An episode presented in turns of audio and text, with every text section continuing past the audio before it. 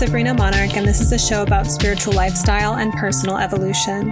I'm an evolutionary astrologer, a clairvoyant, and a thought leader, and I started this podcast to have eclectic and impactful conversations about astrology as well as all things spiritual and personal development. Hello from the Sacred Valley, Peru. I am going to be sharing a conversation that I just recently had here in person with my friend Daniela Gill who's been on this podcast once before in 2020. And then we more recently collaborated about the Mars retrograde that we're currently in. And I'll leave the link to that workshop in the show notes. I taught on the astrology, and Daniela Gill, as an Akashic Records practitioner trainer, invited us into opening the records for ourselves to channel messages about this current Mars retrograde. And it was super revelatory. I feel that in my life lately, you know, it started with writing and then finishing this novel that I've been sharing to the podcast, Hungry Ghosts of Paradise. Um, I've been thinking about love and I've been thinking about the nature of it, right? And the whole um, internal awakening that is removing the internal obstacles to love, which is a uh, paraphrase of the Rumi quote. And that love is like a central organizing principle that I feel I organize around in terms of how I'm aspiring, um, what motivates me. And I've also been tracking these kind of illuminating, powerful conversations that I have with my friends about the awakenings that we're having in love, in dating, in heartbreak, and how even as it's, you know, in the category of, say, personal or it's relationship, it really is a portal to so much more than that. There's a lot of personal and collective healing that happens through relationships. And I think even the the relationship styles or the relationship conventions of the day of the zeitgeist reflect something that's working through the collective spirit, the collective soul.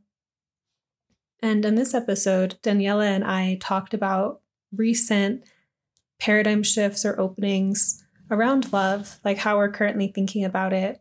And we're two Venus and Pisces, so you'll probably catch that kind of energy in terms of the the spiritualization of love or the understanding of love as a kind of spiritual path.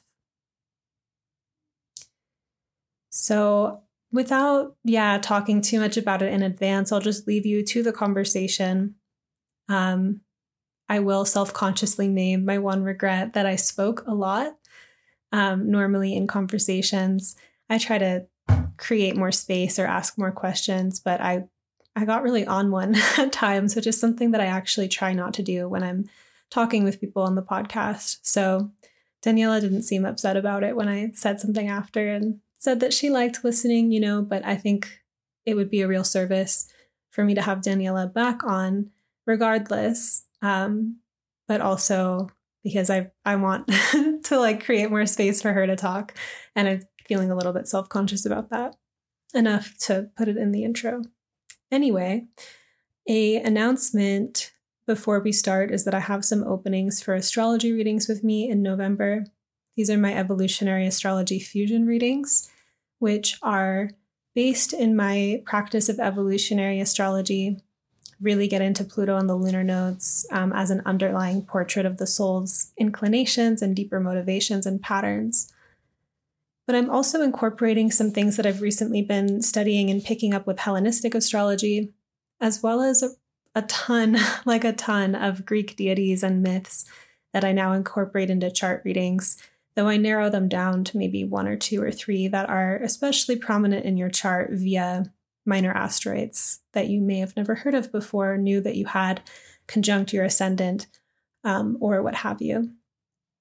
And then these are 90 minute sessions. And at the very end, I either offer EFT tapping, which is a somatic healing technique, um, somatic trauma healing technique, such as if we talked about something in the session that felt really blocked, you know, and we're looking to kind of release stuck energy. Or I open the Akashic records and offer channeling or offer some kind of personalized visualization. So this would be dependent on what came up in the session and what felt good for both of us. Um, but this offering, I have a few spaces in November. So if you look in the show notes, you can sign up for one there and do get on my mailing list as the best way to find out about readings um, because that's where I announce them first. And it's also just a really great way to stay in touch. And then one more announcement before we begin um, Dragon of the Moon and Evolutionary Astrology Initiation is beginning in February 2023. This is the Evolutionary Astrology Intensive that you may have heard of and had your eye on, but by a new name. It's a tight knit community to learn evolutionary astrology together and to really develop a contemplation over our time together of the nature of your soul, who you are at that deep a level. This is a question that I live with and that I've been working with since I discovered evolutionary astrology. Like that's what kind of gave me the tablet, the Rosetta Stone, if you will, to really inquire into the patterning of what I've brought into this life and what my dharmic threads are in this current life. This language, this evolutionary astrology, I consider a wisdom school and I love to share it. And I also love the vibrant deep, sincere communities that form around it. So if you'd like to learn more about this course and apply, the link is also in the show notes. And I'll leave us to this conversation with Daniela about love now.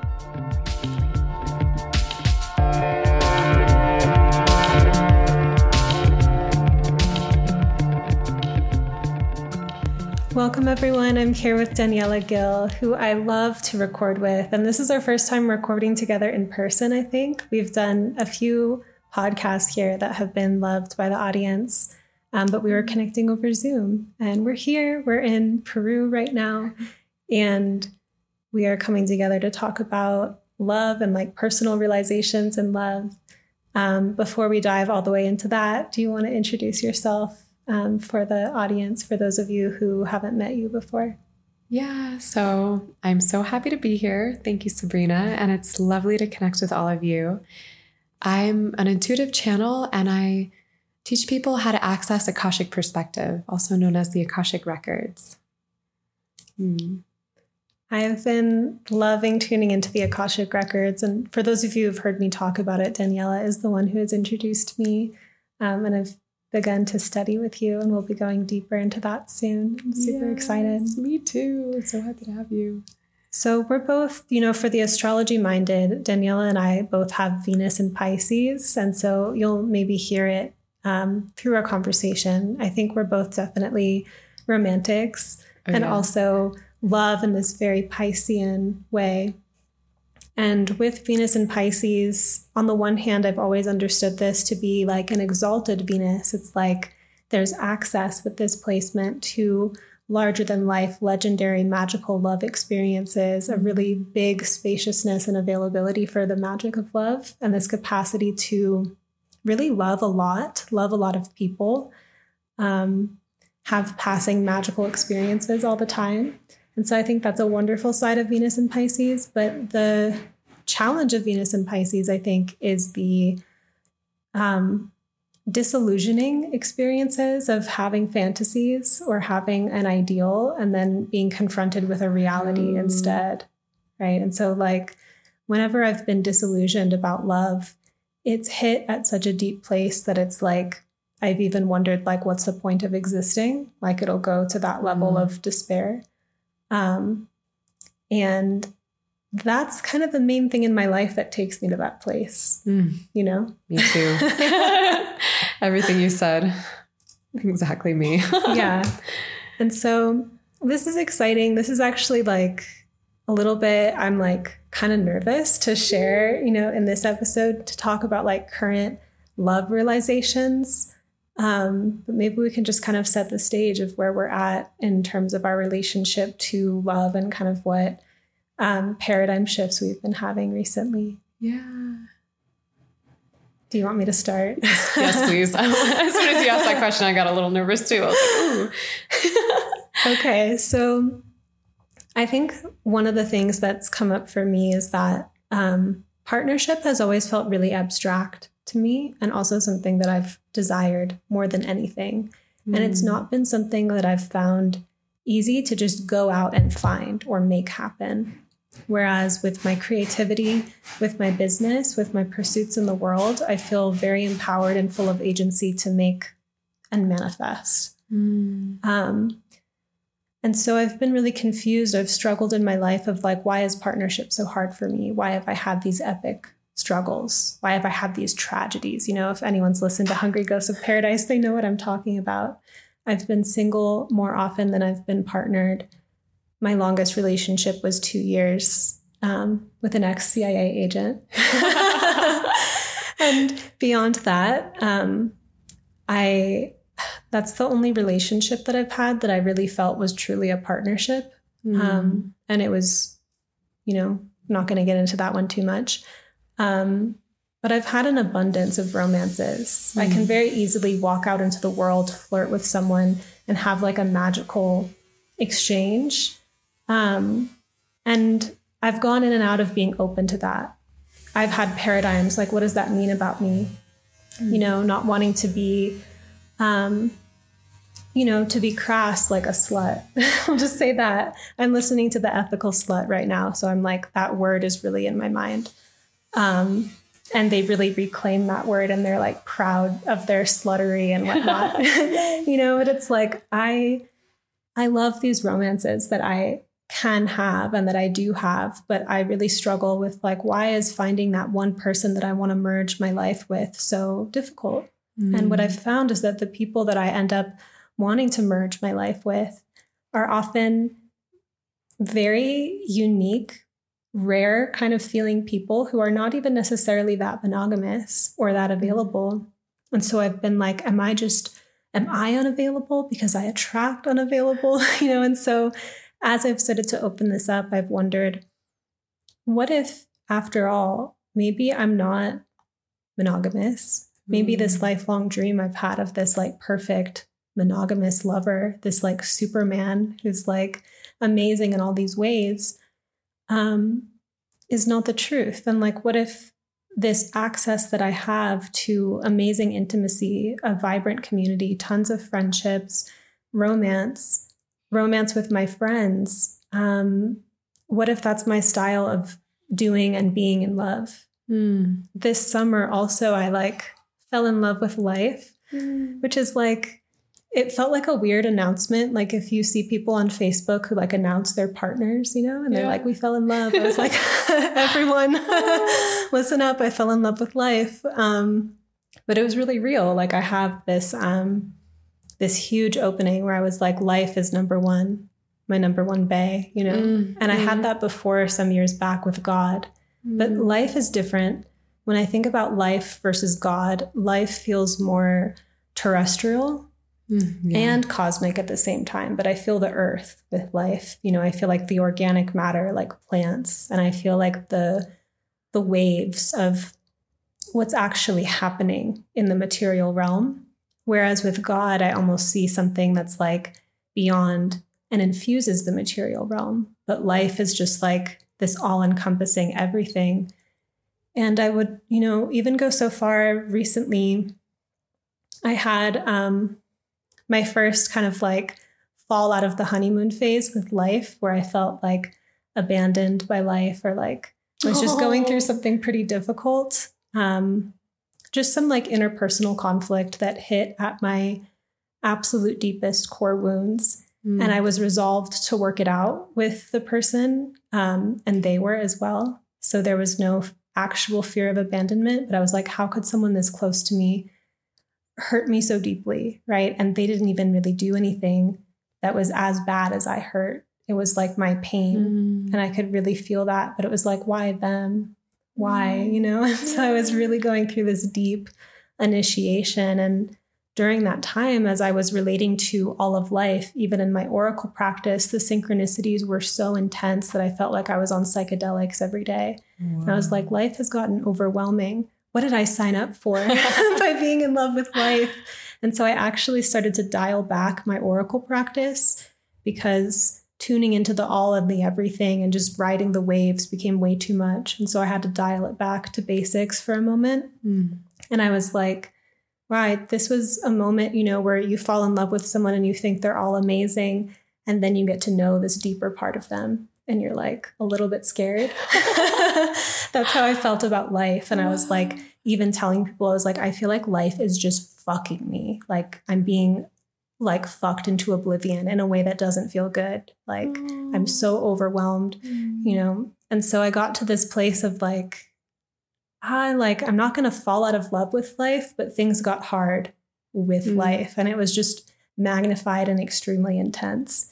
But in that space, I really started to open up to a deeper contemplation of how I want to relate to love and this kind of intense large desire nature that I have and the way yeah. that um, it's so easy for me to kind of like drop into magical experiences and kind of like go on these rides with people. Yeah. And it may be transient, it may be ephemeral, or it may be someone that I have a long term connection with, but we don't see each other all the time. And mm. so we weave in and out of that side of our connection.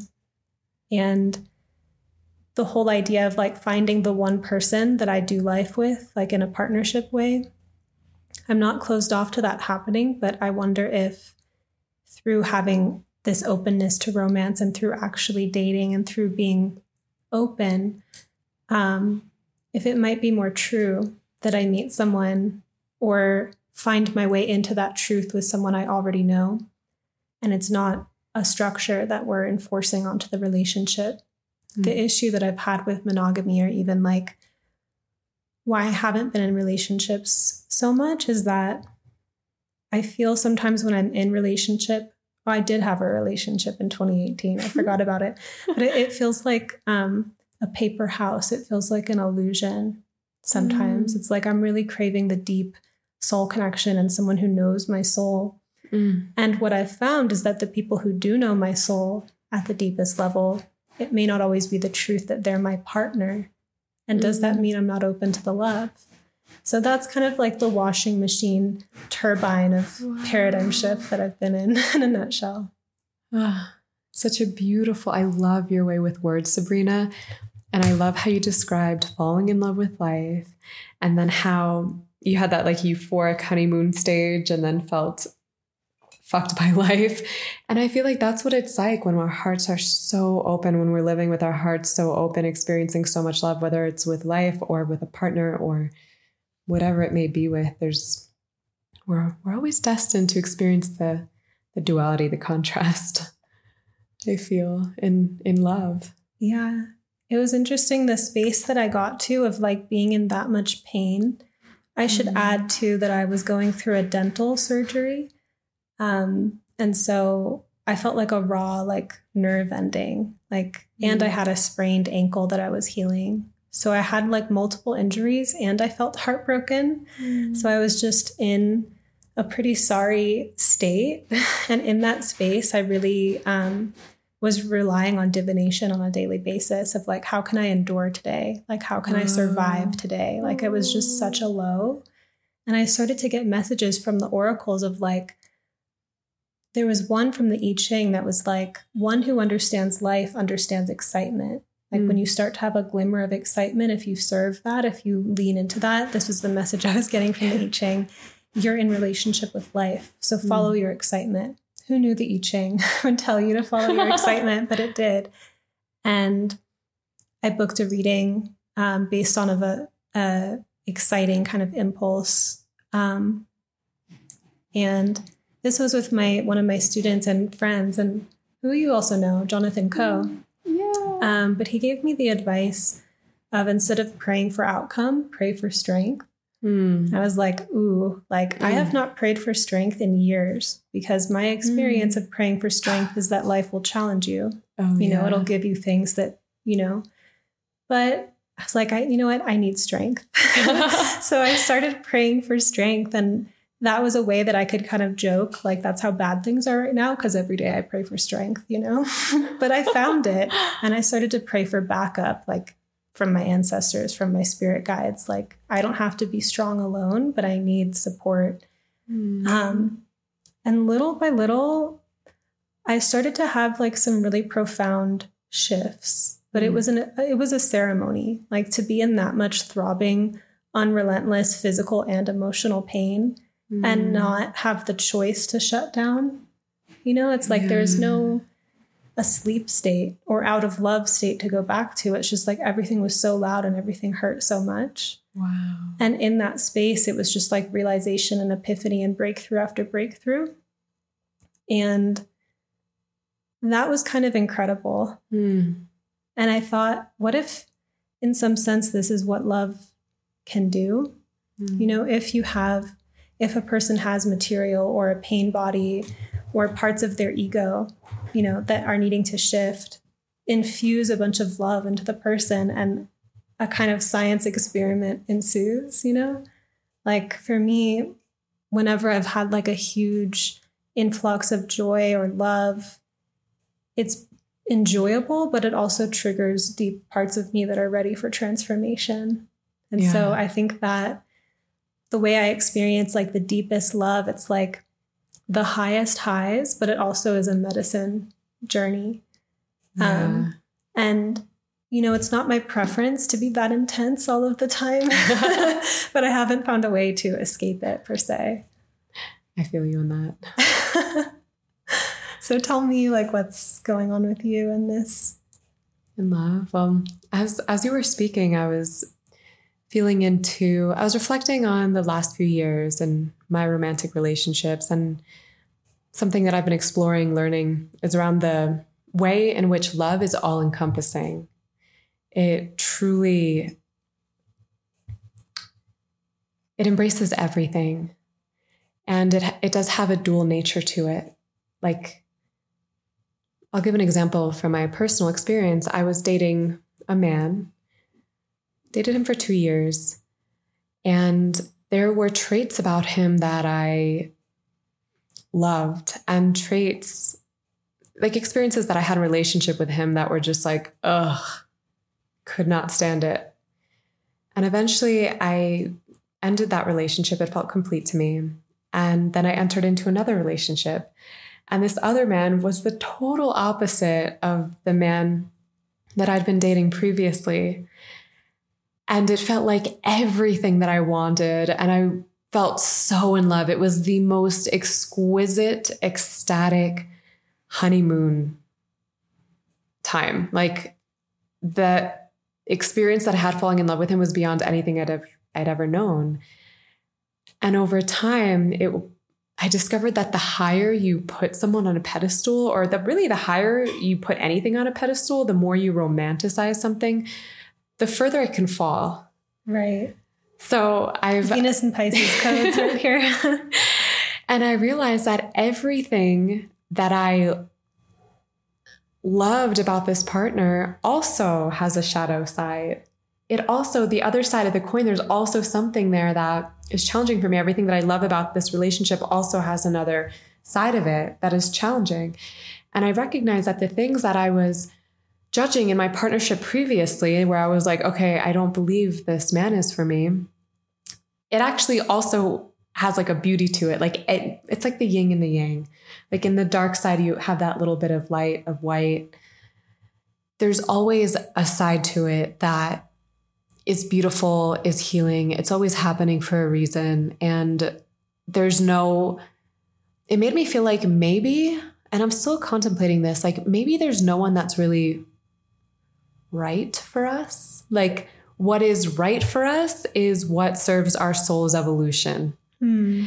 and what serves us into embodying greater and greater love. And that's not always us getting what our ego wants or what our ego prefers or what we have been envisioning. Sometimes it's really about expanding our capacity for love and finding more acceptance for more and peace with more, with traits that maybe we would find unlovable or judge.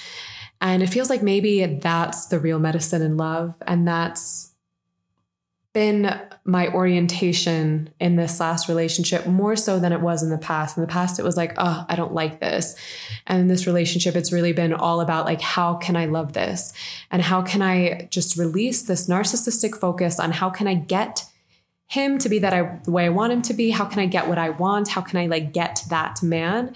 And it's more so, how can I bless this man? How can I show up as an embodiment of love unconditionally, regardless of what is being shared with me. And I think the reason it was so safe for me to open in these ways in this relationship is because this man is so devoted to me. He is a man with such high integrity. He has so much love for me. He's like such a beautiful being. So, showing up in full service in devotion where I'm allowing my ego to be annihilating annihilated is not dangerous. In the past, I feel like I haven't been able to take that route because I've been in relationships where maybe the other man was more oriented to self. The, the man extracted from. Yeah, it, it would have been like a weird dynamic. But with my current partner, he's like the opposite of narcissistic. He's so loving and so willing to see my perspective. So it's been an invitation into re- like letting go of ideas that I've had of love, of how my partner would be, of what I want, and seeing how those actually limit my love, how I hold so many stories that limit my love that I wasn't even aware of because I do live in a I, I'm not, I do live in a state where I often experience a lot of love, a lot of joy, a lot of peace. Um, but I, I did recognize in this relationship, like, wow, there are so many stories, so many conditions, so many ideas that don't serve love. Mm. Mm. And it, it has shifted into more so because this right for me? What am I getting? Like, am I, you know, being treated well? Like, is this what I envisioned for myself? Into how can I love this? How can I accept this? How can I show up for him? How can I be what he needs? How can I like support and uplift him? Right. There's like a a relationality that I hear you speaking to where when we're in the phase of say like selecting, scanning, you know, is this person someone that I want to participate with, relate to, create with? There's an us and there's a them, or there's me and there's you, versus when you're in the relationship, you've chosen it. There's a different third thing. There's a collaboration, or there's a quality of like, I've been feeling into this like an improvisational quality to relationship where when we're interacting with someone, this mysterious experience can emerge from the union. And both parties, I suppose, just have to be down for that. And people aren't down and people aren't willing when they're in that phase of like, what's in this for me? Right. Yeah. And also, sometimes people just don't line up on a personality level very well or don't have the same values. But when you do, when you are choosing someone, and I see this not just in partnership, I also see it with friends, and I see it manifest in like as I've been traveling, um, even though I wasn't the last few months. Um, I've been spending a lot of time with people. And because I'm traveling, there's nowhere for me to go home to. Mm. There's no cocoon, you know, my hotel room or my Airbnb may not suffice as like, oh, I'm just going to go back, you know. Yeah. It inspired me to kind of stay out longer or interact with people longer than my normal social threshold would have allowed. And I started to realize that because I was hiding from people less, because I was letting people see me in my under resourced or moody places or, mm. you know, just everywhere, that there started to be this um, collaboration. So when things came up, whether I was under resourced or moody or the other person was, I was more game to just do relationship and not feel victimized or like, oh, this person's not what I want them to be in this moment, or yeah. feel victimized by being witnessed. It just became relationship. Yeah. You know?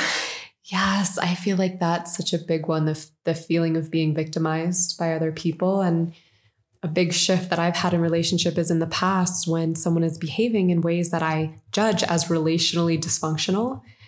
I feel I would go into victimization. But in this relationship, I've really been learning not to feel like a victim of my partner's traumas or shortcomings, but instead orient myself as like holding the space for his healing. Like that's my role.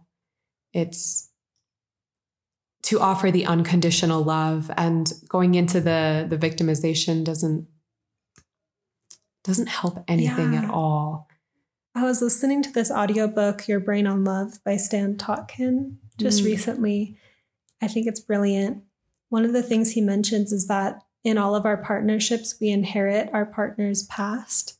And mm. what he mm. meant by this is that we become a potential projection of the partner's past partners, mm. right? So, like when we act a certain way and it reminds them of their past partners, they may project that. And that mm. one could be like, oh, that's not my problem. You're projecting on me. But the author was suggesting, like, this is inevitable. And if you're in relationship, yeah. this ends up being something that you can be responsible for. Obviously, not to, you know, overextend oneself, but I think it was a compassionate perspective because um, sometimes when I feel people projecting onto me, it is my impulse to be like, that's your problem, not mine. Right. Especially if they're at a farther distance to me. And I'm like, yeah. this is kind of messy and like, I'm not signing up for this. However, if this person is close to me, um, friend, client, student, partner, any of these kind of more close, committed relationships, if I'm receiving a projection from another person, there's a way that I can work with that with them. And it's like a game, a game of not getting victimized by that, that yes. it's even happening and just yeah. being with the healing that's unfolding because it is healing actually to feel oneself, you know, projecting onto another person and to be wrong, to be like mm. inaccurate, of like, I'm relating to you as though you're this ghost from my past, but you're actually not. Or maybe there are parts of you that are similar, but something is different or something has changed, or I have more skill now for interacting with this pattern. And so we are upgrading and evolving, especially if we're making that choice to evolve through our relationships. Yes. And part of that is being triggered or reminded of things for our past. And if we're completely a no to that or completely unaccepting of it and we just kind of put our partner in the doghouse every time they do that we might be missing the point of something that's coming through to be healed or worked with yeah absolutely i do feel that part of love and and partnership is embracing we've got to also love our partner's traumas which lead to projections and when we can take healthy responsibility not like an codependent responsibility, but healthy responsibility over our partner's traumas and supporting them in their healing, we can create this like true partnership. There's true union, which cultivates this sense of trust where we no longer take the projections personally. It's like love is the ultimate protection. When we're in love, when we're in compassion, we're not, it doesn't hit upon our own wounding. We don't need to get defensive. We don't need to fight we're not as hurt by our partner's hurt. When we can show up in love and in compassion, and then we can see where the projection is arising from. And through showing up differently, through not internalizing the projection, we offer our partner a new experience of love, a new experience of relationship, which ultimately heals them. And the healing happens together. It's like we don't get to experience this more evolved version of our partner unless we do the work together. Really, some of some of our relational wounds require relationship to heal. That was what happened this summer when I was in that really difficult spot. Was like I was having conflict, but it was being worked through, but it was with someone who was stable in my life and wasn't mm. just going to leave. Yeah. And so I had this whole different relationship to a part of me that hadn't really gotten to work out in a relational container in a way like that quite before. And so I was aware of my own projection, you know, and I had to like go through the fire and eventually it shifted how I was able to even approach the relationship and the other person. Um, but it was confronting to be met with such an intense part of myself that I hadn't gotten to work out except mm-hmm. through the stakes of relationship. You know, it's one yes. thing to abstractly think about it or to like even do personal emotional catharsis about it. But when the stakes are there in terms of an actual attachment, it's a whole different story. It really is. I feel like it requires almost like a Jedi level of mastery, brilliance, intelligence to be able to be in the projection feel like someone else's intense projections that we're in an intimate romantic relationship with and still holds that frequency of love and compassion and a higher perspective without starting to almost like buy into the role that they're projecting onto us. Yeah. Or in my case, even projecting onto the other person too. Yeah. Being on either side of it. But then, um, so how do we differentiate though? Because we're talking about like some really high level stuff and something that I've really connected with Pisces and Neptune is a lack of boundary. Yeah. And the lack of boundary can be very mystical. It's like you understand the soul of the person that you're around. Mm. And um, I've been in dynamics before that I would, you know, I would, many other people would consider abusive, but I don't really hold a strong identity of like, oh, I'm an abuse survivor or something like that. Because my experience of those abusive dynamics was that it was like a dojo of soul work. Like yes. I saw the parts of myself that were hooked into it you know, like even the parts of me where I could see how I was being treated and be like, that's not okay, but I'm also not even taking it personally. And I was like able to experience it for some amount of time. But I started to have these new desires for myself, like this better life, this more abundant life, more, mm. you know, financial abundance. And it was getting in my way that I was like some subjecting myself to an abusive relational dynamic, mm. one that I had become strong against, one that I didn't take personally, but ultimately like wasn't correct. Yeah. And the more that I've gotten into embodiment too, my relationship with my body has become to a place where I can't afford to betray or abandon myself. Mm. You know, when I do, the way it shows up is just not good. And it's like I have this deeper commitment to myself, this deeper um, sensitivity, really, to my body's signals. And I can't override them in a way that I used to be able to. And so when it comes to like abusive dynamics, um, it does get to a space for me of just being like, I can't even be available for this. Yeah. And it's not sometimes maybe there's a moral thread of it of like this is wrong or I shouldn't be treated this way. There's that type of energetic. But it comes down to this deeper thing of like this isn't true.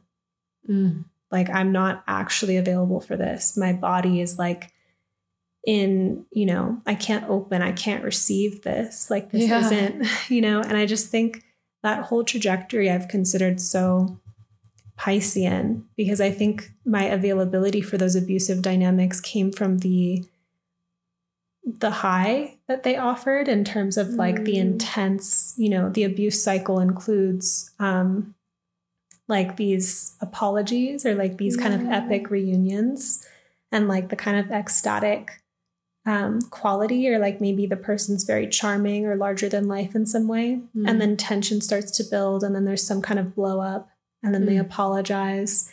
And it's like the nervous system actually gets hooked onto the adrenaline and the chemicals that run from those types of dynamics. Mm. And a spiritualist like myself could be like, well, we have a soul connection. These are the things I'm working on. This is yeah. what I'm learning. I so and that's what made me available for these experiences. Wow. So it's been this really interesting thing to discover as a Piscean individual of like, I want to have like really high value, high integrity love. And I do have a kind of capacity to really blur boundaries and like share the same dreams as people and like be psychically attuned to people. And I've gotten more discerning over the years of like how that can be mutually enhancing and like really like we're serving the same energy or like we're like devoted in the same way versus yes. when you know, you can have like the kind of the dark wizard, you know, the one who's like magical and open and attuned, but has some shadowy kind of thing going on where they're extractive or abusive in some way. And it's like there is a part of the psyche, there is a part of the romantic that can see the beauty in them and feel like maybe if I just can get them to see the, the magic in the way that I see it, they could heal. And there's this kind of hypnotic allure to like rescue or heal those types of like wounded birds essentially. Yeah. And then at some point you just can't or you need to have proper boundaries and consent for even such a task. And romantic love may not be the best place to work out trying to heal another person, though romantic love is healing. Mm. There is a healing that's occurring, but So there's just kind of a nuance of like, is it healthy or like, is it mutually enhancing or is there some kind of draining, taxing, non consensual like thing going on? Yeah, and I've I've been in a, a relationship that had some abusive dynamics, and I felt that in that relationship we were looping in our traumas, and in my current relationship, we move through them and we rise above them. There's a continuous like the there's no cycling, repeating over and over again, and if there is any sort of repetition, it's lighter, it's more healed, it's more integrated.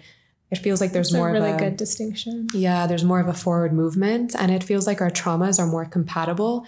Where when I bring my reactions to him, he's not as triggered as my past partner. And when he brings his like relational traumas to me, I don't find them as triggering as I did my last partner's relational triggers.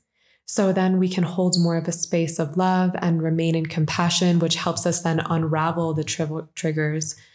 And in the abusive relationship that I was in, I I worked with my channel, with my Akashic channel, a lot around that because we would go through the cycles that you talked about, Sabrina, and I still found it very hard to leave the relationship. I didn't like how I was like the di- way we were treating each other at times. Yet I I found it hard to leave, and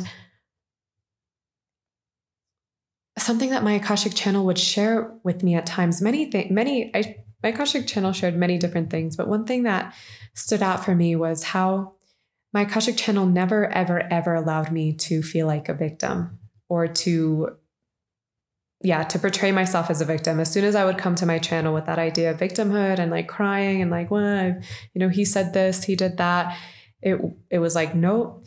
It was an invitation into honoring that all the experiences of my life, all the relationships that I engage in, give energy to, all the dynamics that I give energy to, even if it's through my emotional reaction, is somehow revealing something within my subconscious or my unconscious.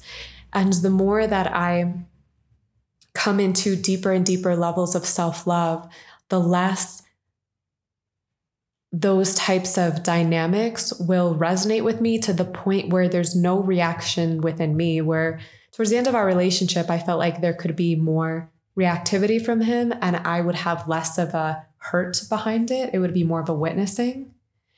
Until finally it got to a point where it was like, oh, this actually doesn't feel right for me because there wasn't any sort of internal familiarity. I feel like an un- at an unconscious level, maybe I had some beliefs about myself that like this is what love is like or I deserve this, which I imagine were born from my relationship with my mother when I was a child was really really really challenging and we fought a lot and we had like these really intense fights and there was like screaming and there was yeah it, it, it was intense. So i feel like i cultivated these subconscious beliefs which then made me susceptible to engaging in those dynamics.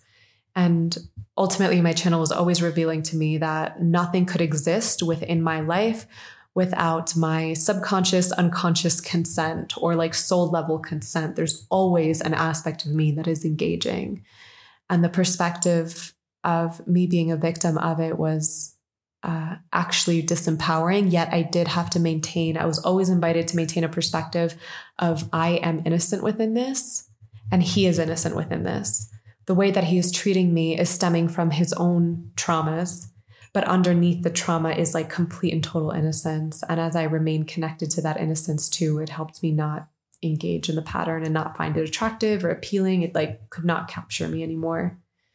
I really appreciate that distinction of innocence because I feel like there is a a contraction of trying to perpetrate um yeah. and create blame. Yeah. And that the deeper kind of soul level potential invitation of these dynamics is to find what's the thread how am i engaging how am i hooked in Yes. and i think that that you know the compassion that i have been able to have when i've not been treated as i would like um sometimes i colluded with that compassion unnecessarily like making excuses or oh it's just okay because it's this you know, and then abandoning myself in the process. And then once I got to the place of claiming what I desired for myself and like recognizing that I couldn't participate really in the dynamic anymore, I never got to the place of like seeing the others in this as abusers. So it's like they have these patterns they're running, a consciousness that they're operating in, and there was a, a mesh, an enmeshment of our patterns together but Yeah. also there's still places where I like see these people as like really, really deep soul friends, even if we've Yes. parted, you know? such soul allies. And so it's never felt true or in integrity to kind of turn on them and be like, they were this, or, you know, even when I've had these deeper realizations over time of parts of the relationship that felt really unclean. Um, even as I come into deeper awareness of that, it's not about them being bad or evil or wrong or any of that.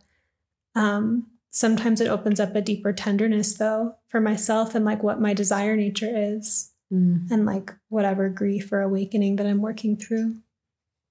yeah. Yes. It's Oh, I was just getting there's part of the things that I've taken responsibility for too are like my relationship with power dynamics and the Mm. things that I craved, you know, like when I was um younger, I really liked to have older partners. Like I Mm. really wanted someone who was more experienced and that came with all these fun things and also a shadow. yeah. And part of what I didn't realize, you know, these older men that I would like seduce, some sometimes they were pretty like, I don't know about this. You're kind of young. And I'd be like, no, like, and I would tell them that I was like willing, you know, assuage their fear that they were doing something wrong. Wow. And I think that part of what made me vulnerable in those moments that I didn't understand at the time was that um, at a younger age, like my attachment system would just see them as almost like an end all be all. And they had more Mm. time and perspective to be like, oh, you'll move on. You know, they attach differently yeah. we attach differently as we're older. And so I didn't realize how vulnerable I was actually making myself in a power dynamic way in terms of being more invested, but also more Oh. naive. And I don't blame the people that I engaged with for the dynamic because it was consensual, but I think I learned a lot that was like very taboo or unconventional to learn in those particular dynamics. Um, and so as I've come into that awareness, it's just been really interesting to sit with that and realize that um, the attraction that I had to those power dynamics was so that I could be initiated or that I could awaken in some way. Whereas now I'm 30 and like the relational dynamics that turn me on more are like about mutuality and like Mm. you know, being on a more similar page. Whereas when I was younger, I loved that power differential. Wow. Yeah, I feel like all, it's supportive in our relationships, the way you spoke about everything you learned from the experience and received from it, instead of having some negative perspective of it, it shouldn't have happened. Or like when we're in an abusive dynamic, abusive relationship, like that shouldn't have happened, that was wrong. When we can relate to it from a place of like, what am I learning from this? What am I receiving from this? Then we really get to integrate the necessary growth in order to transcend that pattern. These like kind of every- lessons, they're not very popular. Like, I don't feel like this is like the normal way that this is spoken about. Like, I feel like it's culturally encouraged to perpetrate and But then we don't grow. Exactly. And then we don't transcend. I feel like And when we're blaming our partners for our relational issues, we're destined to repeat them. Right. And it's the actual like internal soul level accountability that transmutes the pattern and allows us to call in something different. It's like what allows us to receive the gift, the blessings within the experience because everything that exists exists to serve. This is like a universe where it's actually one consciousness flowing through all. So it's all actually on a soul level supporting all. It all exists to serve. And I feel like when we can relate to it that way, we then integrate what it is we need to integrate and then we move on. You know, it's interesting. Like something in like a couple years ago, I started to claim my desire for love and connection and partnership. And I had been like embarrassed about it for some years. Like I just kind of wanted it wow. to come easier. And I, you know, didn't acknowledge that that was such a burning desire. And the more that I've opened up to it, I see like a lot of women, especially, like so strongly desire connection and relationship. Mm. Um, and I think it's really when we see the kind of spiritual threads running through it, there's so much confusion and so much adriftness that's possible, and also so much awakening. And sometimes I think that the conventional encouraged patterns of relating like don't get us there, right? And it's almost more of this like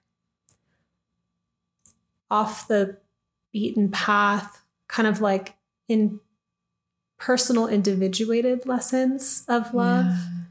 and designing relationship and designing relational agreements and understanding ourselves like that goes way deeper than the cultural scripts that are given to us and i feel like that's been part of the disillusionment and awakening journey for me as a venus in pisces is just like it would just be so nice to have already been married and just like had the whole thing right now but like i didn't feel it just never panned out that way for me yet, yeah. you know? And part of it was because I didn't feel like I fit into the script that was already offered. Mm. Um, and yet, I think I've still been discovering what my own is. Mm. And the experimentation of that or the learning of that is reflected in just having experiences and learning through experiences. But then I judge myself for not already being there and not already having the partnership and the marriage and the whole thing. Mm. Yeah, and even in that partnership and that marriage, all the things come up. yeah, tell us about that. Like what happens when you you are in relationship? I am in relationship and in this relationship that I'm in, our honeymoon stage was like, whoa, incredible. I felt like I'd met the man of my dreams. He was so loving and compassionate, so gentle, so kind. I felt like we were just like that was it, just pure compatibility. And then over time, recognizing that things still come up. They still come up, they still need to be worked through. I felt like I was on such an ecstatic high for so long. And then after a period of time, it kind of felt like I normalized into the state that I was in before the relationship like some of the challenges that I had before the relationship, thoughts that I had before the relationship, just in my relationship to myself, my relationship to life, they started coming up again. It's like, oh, it's all still there. It's actually not. It, it feels to me at times that society glorifies this relationship. And so we can have these distorted ideas that it's going to solve all our problems and heal us. And it is incredibly healing and it adds so much to our lives, but that depends on how we relate to it. It's not something that's automatic. It's not just like a destination, and once you're there, it's like all figured out. Yeah, it requires radical responsibility. It takes work at time, like it takes energy, it takes ego annihilation, like a death of a former self to come into partnership, which can be tricky at times because then it's like, wait, am I self abandoning or am I like allowing a part of me that is actually not resonant with my soul to die? If for this relationship to for us to come into harmony, I did have to let go of a lot of my ideas of who my partner was going to be, what it was going to be like with him, and what my life was going to look like. Because this did not resemble it. Yet the truth was there was so much love and a magnetism that drew us together that was I mean, there was no way either of us could have denied it or resisted it. This is a suspicion I have about Venus and Pisces too. and just to universalize it, you know, it's not just Venus and Pisces, but I think there's a quality of Venus and Pisces that is very transcendent. Mm. And so we can be attracted to the real love. And the real love may not look like on paper what our ego imagined for ourselves And so there's a disillusioning or there's a kind of dissolving process that can come. But I feel like this is actually made universal in that, like, when people truly discover and relate to their desire, it will initiate us and like Mm. change our lives in ways that are beyond our personality's understanding.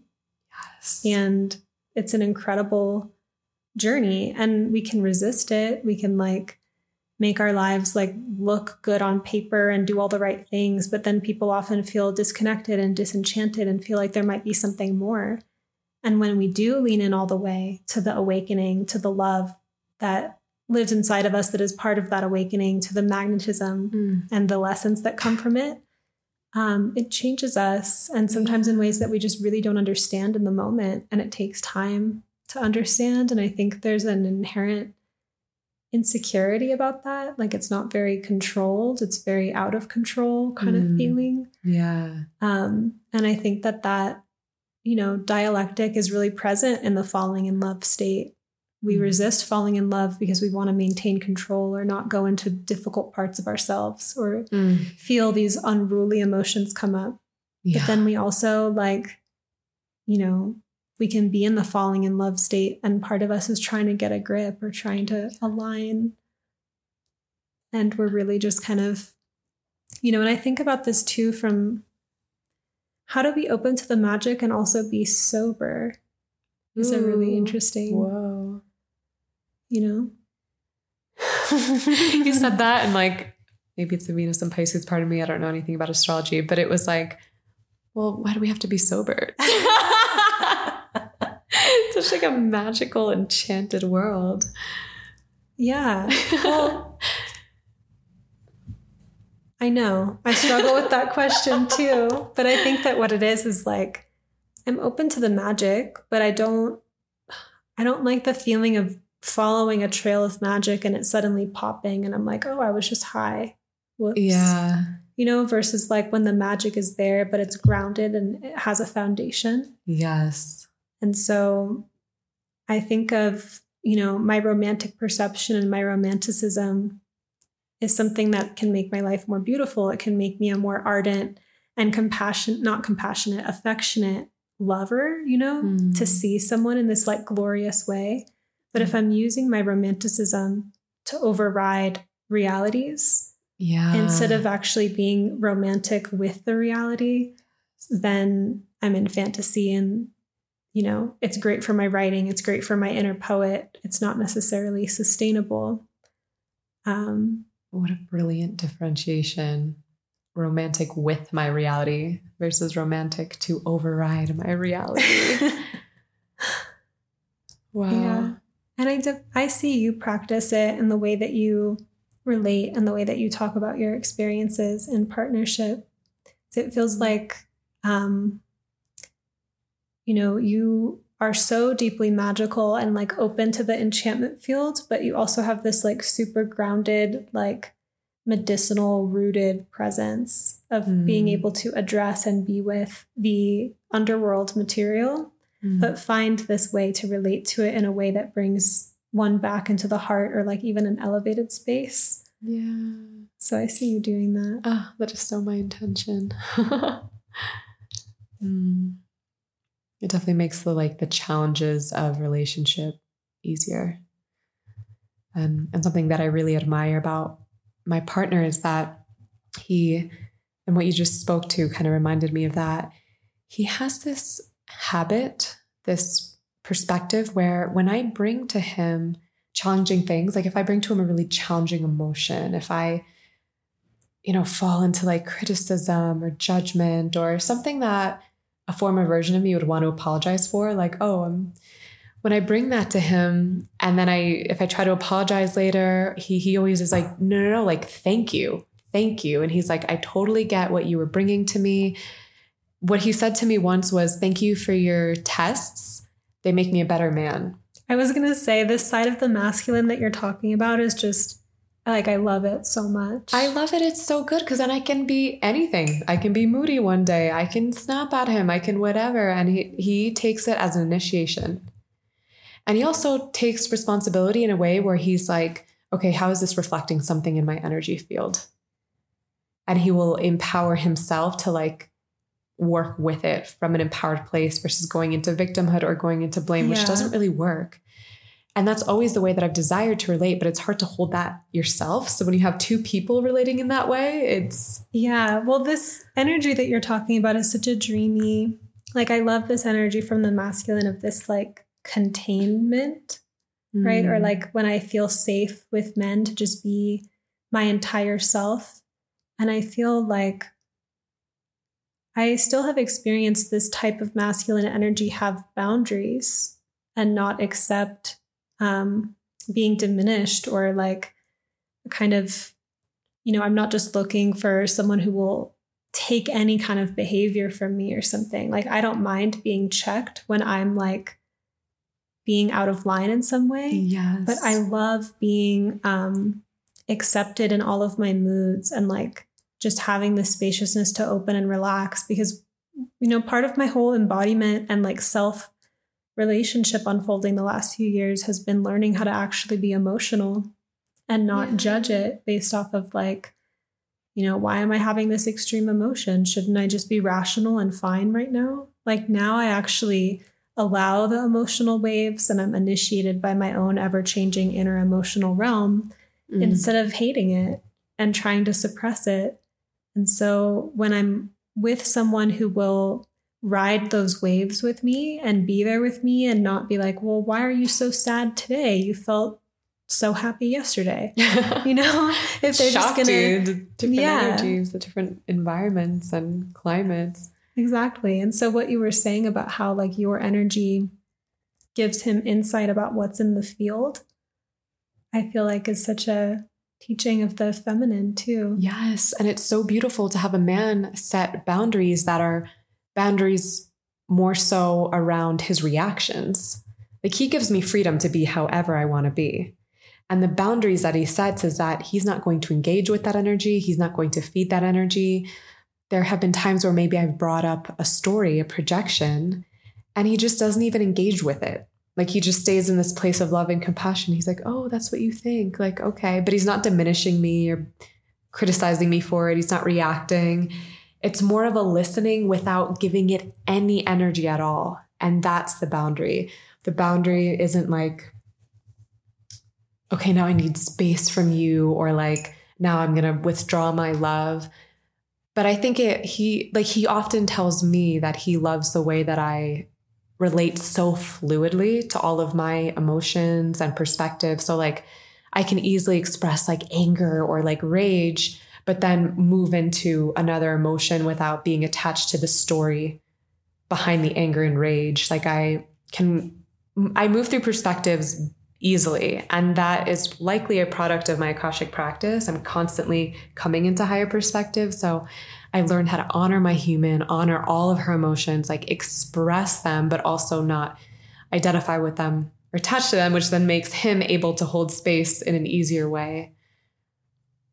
Yeah, it's interesting how when these waves come through, they do just want to move as a wave and Yeah. happen and to be able to be in that much permission of the human element of ourselves. Yes. I think is also a paradigm shift around relationality.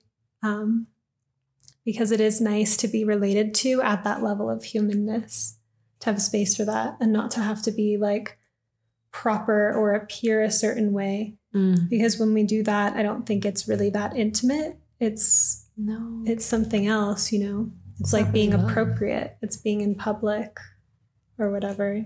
It's not yeah, the deeper deeper side of intimacy. yeah, love encompasses everything. Hmm.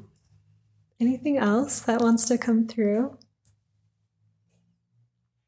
It was so fun to talk about all of that.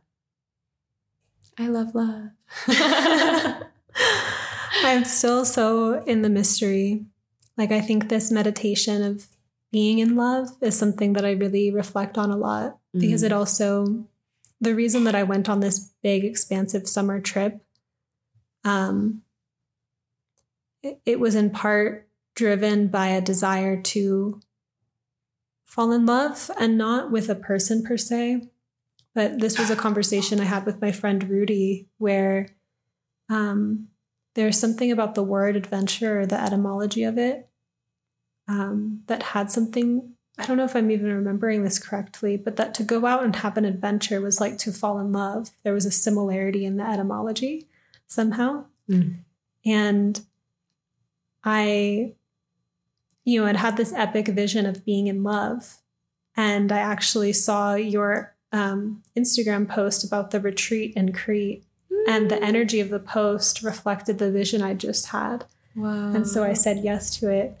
And it Yeah. turned a two week trip to Europe into like a 40, 50 day trip. amazing. But I really came across this awareness that um, the portal to being in love is like to like really relate in that expansive way to life. And I think maybe we have different, you know, we can fall in love with whatever chapter we're in. Like times that my life has been maybe a little bit more contracted in terms of resources where I couldn't afford to just like go like play all summer. There was another thing that was happening that was Mm. like my routines and how I'm relating to my immediate environment and all of that. But it was like sitting in this space of, I can have an adventure. Like I should go have an adventure.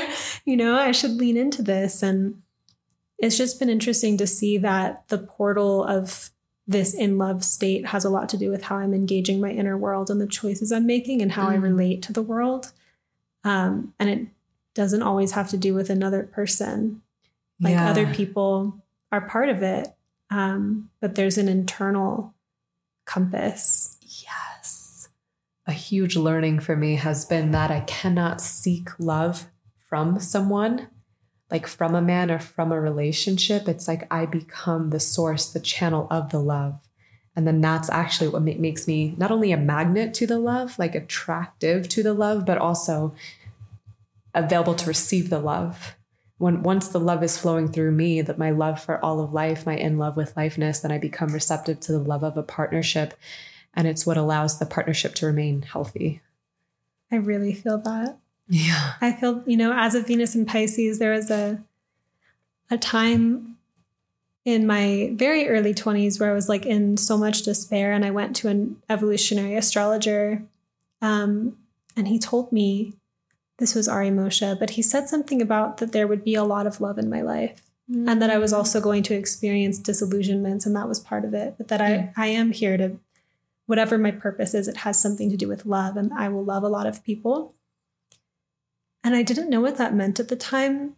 But as the years have gone on, it's like, I just like going to gatherings and like diving into conversation with people where we like have this synergy and feel lit up by each other. Mm. I love like sharing ideas through the podcast. I love like teaching astrology. Like, I love humanity, you know, and I think that there's like a, a field that I work to cultivate where it's like the people that enter my life through my transmissions or through the connections that have been set into motion. Um, it's a celebration to me. It's like we're connecting over similar ideas. There's an excitement, there's a fire, there's a spark.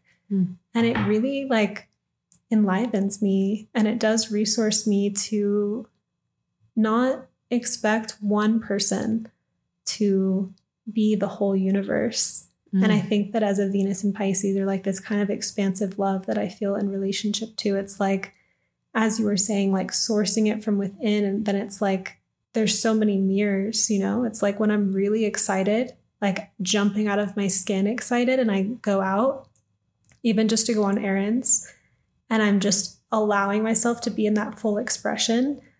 The people that I talk to are like, there's like this ricochet effect of like being lit up by one another. It's like I come back from my big trip and I'm excited and telling people about it. And like the person who's like doing my skin like gives me a hug after and is like. I just needed to hear that. Like it's just interesting. Like, and then when I'm not feeling that excited or I'm just kind of having a more mellow day and I go out into the world, everything's just a little bit more mellow.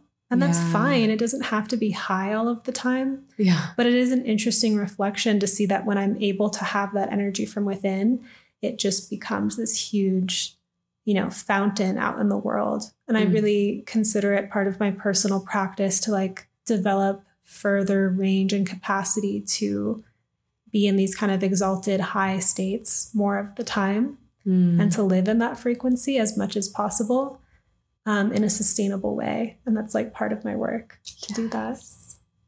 Yeah, I've learned through my Akashic channel how much information our energetic field has. Like it almost guides people and how to treat us, what roles to play with us, how to relate to us. Like it's so impactful. Interesting.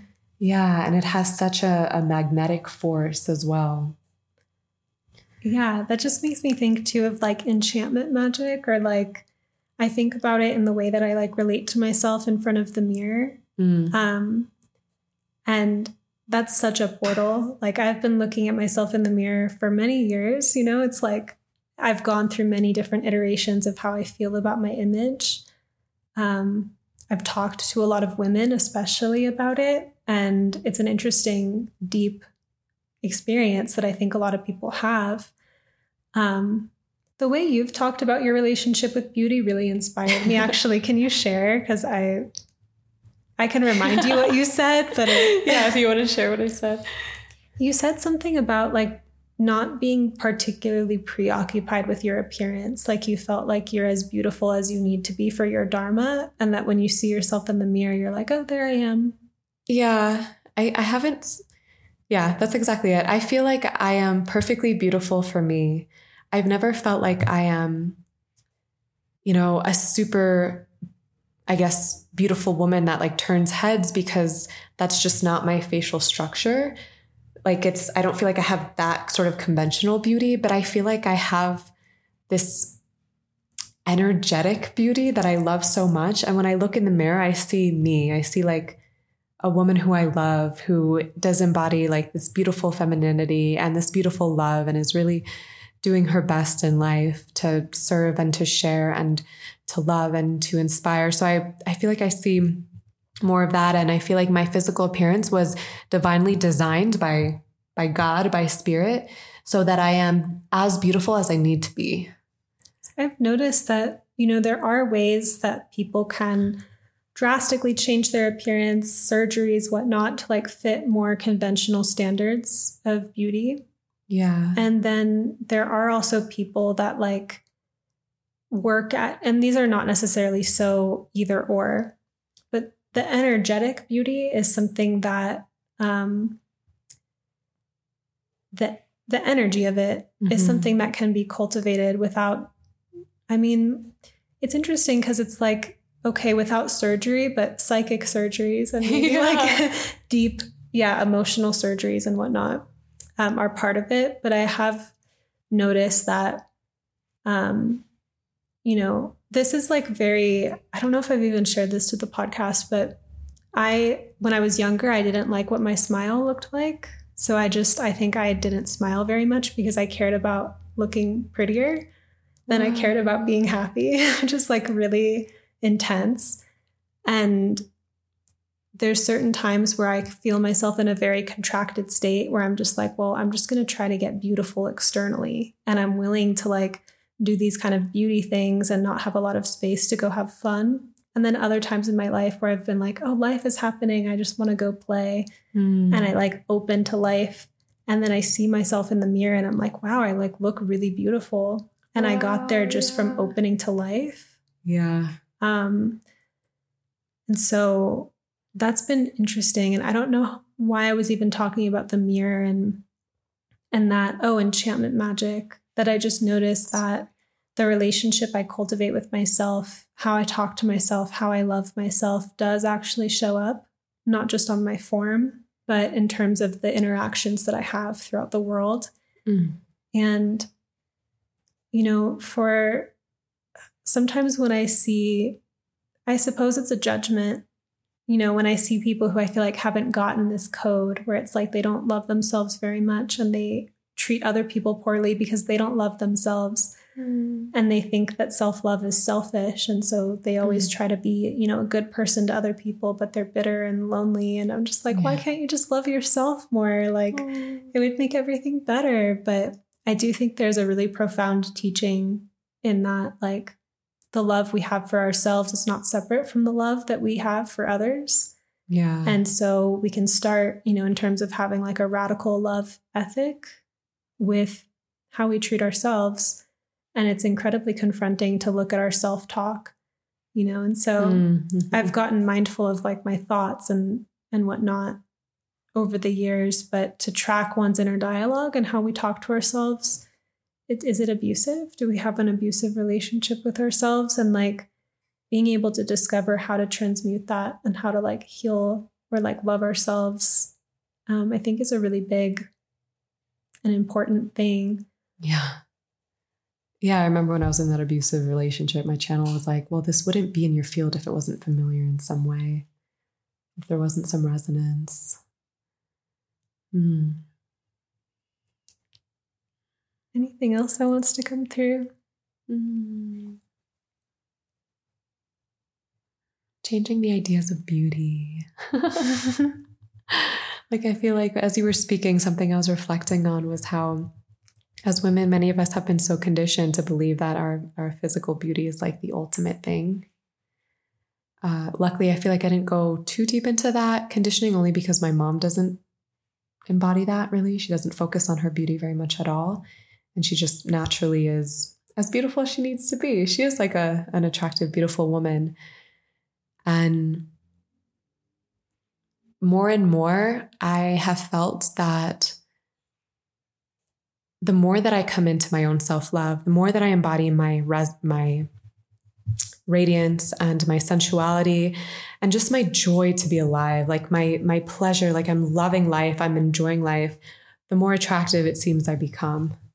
And it's interesting, I'm like aging, you know, it's I'm not becoming physically more beautiful, but I find that the more I work with those frequencies, the yeah, the more attractive I become. And that's I feel like our beauty as women, so much of it comes from our love.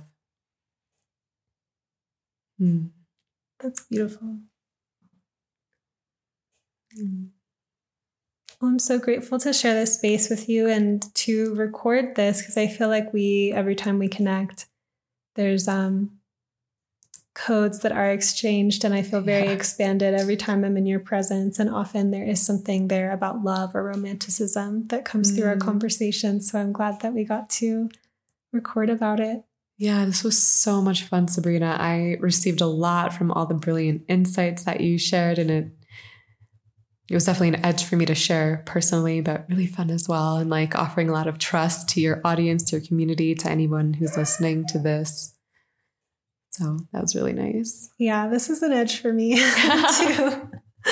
How can people find you and connect with you? Hmm, you can find me on my website. It's danielagill.love or my Instagram handle is Daniela Gill Love. Yeah, thank you. Thank you.